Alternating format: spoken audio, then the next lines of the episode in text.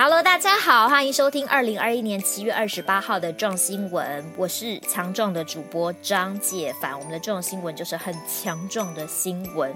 而到底壮世代这个星期需要知道哪些焦点新闻呢？首先，头条还是跟疫苗有关。COVID-19 疫苗施打意愿及预约系统的第四轮施打将会在本周五七月三十号开始接种。而昨天早上已经开始发送预约的简讯了。这一轮一样。是施打 AZ 疫苗，有顺利完成登记的壮士代朋友要留意一下你的手机哦。而另外呢，这一轮的简讯预约也包括上一轮有收到简讯但是没有完成预约的人，以及基隆还有宜兰县市上个星期因为台风而取消预约接种的民众。所以上一轮没有打到疫苗的朋友，这一轮可以打哈。那另外就是昨天开始，台湾终于从三级警戒降到二级了。好，目前这一次的降级是到八月九号，所以呢，部分的场馆可以适度的开放，甚至五十人以内的小旅行也可以进行了哈。感觉起来似乎是可以喘口气出门走走了。不过还是要注意，某些县市针对降级的规定是不太相同的，像是台北市、新北市、宜兰县，目前还是禁止内用饮食。宜兰县的部分呢，预计八月三号开放内用；台北市跟新北市则是说会先观望疫情控制的状况，再来考虑要不要松绑。至于其他县市，目前是已经开放餐厅内用，不过还是有一些条件的，像是必须哦，第一个要梅花座，第二个呢，你还是要保持社交距离。这个三级警戒已经，呃，困扰我们两个多月的时间了哈。杰凡也知道大家应该都快要闷坏了哈。不过虽然疫情缓解，疫苗的施打率也逐渐差不多来到了四分之一，呃，不过每天多少都还是会有一些确诊的消息传出，有一些个案啦。所以庄新闻还是建议大家没事尽量不出门。如果真的想出门走走，还是要注意什么呢？戴口罩。然后呢，勤洗手啊，或是随身携带酒精，然后要时常的还是要注意你的量体温，这些防疫基本功都不能忘记。我们大家一起一直保持警觉心，希望台湾能够尽早真正的解封，而不是只有降级而已哈。那这过去两个多月在居家期间呢，其实很多运动习惯，特别是喜欢室外运动的人，可能比较不容易维持。诶，可能连带影响到你的肠胃系统都受到影响了。彰化医院最近两个月就发现许多壮士代的肠胃功能变差，消化变慢，甚至有一些便秘啊、食欲不振等问题发生。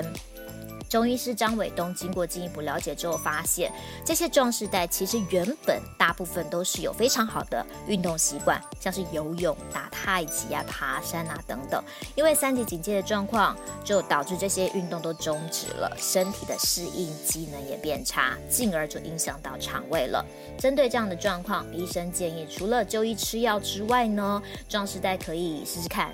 在室内踏步行走，虽然有一点无聊啦哈，呃，但是总是有动比没动好。另外也可以搭配腹部的按摩来帮助消化，尤其最近电视都在播奥运啊，你看那个奥运的时候，边看就可以边跟他一起这样动一下，有没有？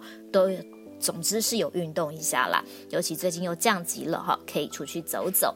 而在饮食方面呢，像是你可以常吃山楂、酸梅或是麦芽来改善消化、增进食欲；而多吃芹菜、南瓜、花椰菜、五谷饭也可以增加肠胃的蠕动，改善啊肠胃的问题。所以壮世代们，如果最近觉得肚子不太舒服或是食欲不好，可以来试试看这些方法。你其实不只是肠胃的问题，在整个居家防疫这段期间，很多人的睡眠品质也打了折扣。为什么呢？因为受不聊啊，白天都没有事情做，白天就睡觉，然后到了晚上就睡不着了。根据统计，原本国内就有大概百分之四十到五十六十五岁以上的壮世代或是壮壮世代有长期服用镇定安眠药的习惯，也就是显示出不少壮世代原本就有失眠的问题。哈。那所谓失眠，就是一个星期至少三天以上你是睡不着，或是睡到半夜醒来之后就无法再入睡，造成白天精神不济，甚至是心情低落的情况。而造成睡眠障碍的因素，每个人可能不太一样。有的人是因为慢性病，或者有的人是因为使用药物，或者是有的人有忧郁症等等。尤其是最近哈，很多壮世代就是因为胸。熊盖环乐，无告环乐，因为疫情的问题，然后又不能出门见朋友，所以就在家里胡思乱想，闷得发慌，导致睡不好觉。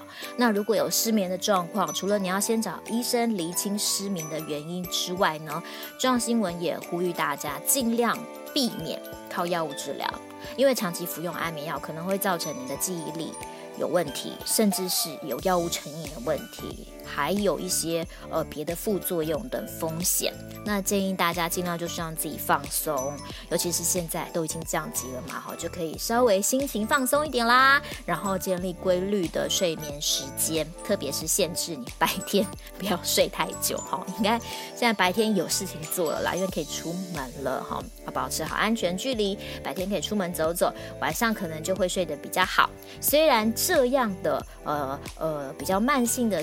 的处理方式效果当然就比较慢，但是相对比较服用安眠药的话，这样是比较健康而且持久的。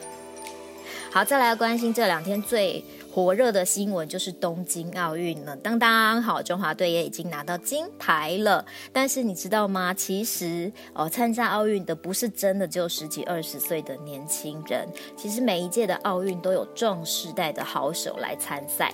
这一次的奥运也不例外，像是来这一位，他是第九次参加奥运，而且已经拿过很多奖牌，来自乔治亚的五十三岁的射击好手，他叫做呃萨卢克瓦泽。那还有就是呢，拿过奥运铜牌的五十七岁马术选手杜登，还有曾经在北京奥运拿下第四名的五十一岁西班牙竞走选手贾西亚。另外就是非常有名的五十八岁，他是代表代表卢森堡参赛的中国籍桌球高手倪夏莲。过去他在桌球界里的排名一度是世界第六名，哈，所以应该也是呃大家认多多少都有人认识他。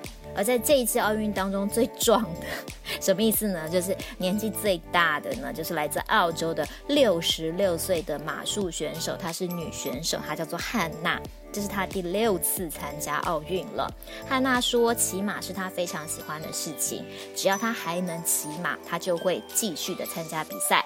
所以呢，二零二四年的巴黎奥运，她应该也不会缺席了。这实在对壮士代来讲是很振奋的一件事情哈，那各位壮士代们，你们有没有喜欢做的事情，然后打算一辈子就是一直一直做，一直做下去呢？像谢凡是从去年，嗯，去年吗？还是前年？可能是前年哦，开始学跳芭蕾舞，然后我真的非常非常的喜欢，所以如果只要我能跳的一天，我也会一直一直的跳下去。那你喜欢做什么事情呢？欢迎在下面留言来告诉我，让我知道，然后我们可以一起讨论有没有什么呃更适合壮世代的活动，好吗？以上就是今天的壮新闻啦，感谢你的收听，也真的很谢谢哦。最近这段时间来，你喜欢我们的节目，欢迎您订阅壮绅士的 Podcast 频道。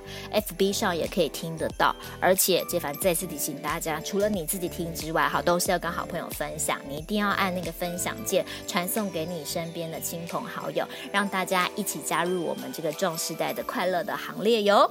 好的，我是介凡，那在这里跟大家说拜拜喽，壮新闻，我们下个星期见，拜。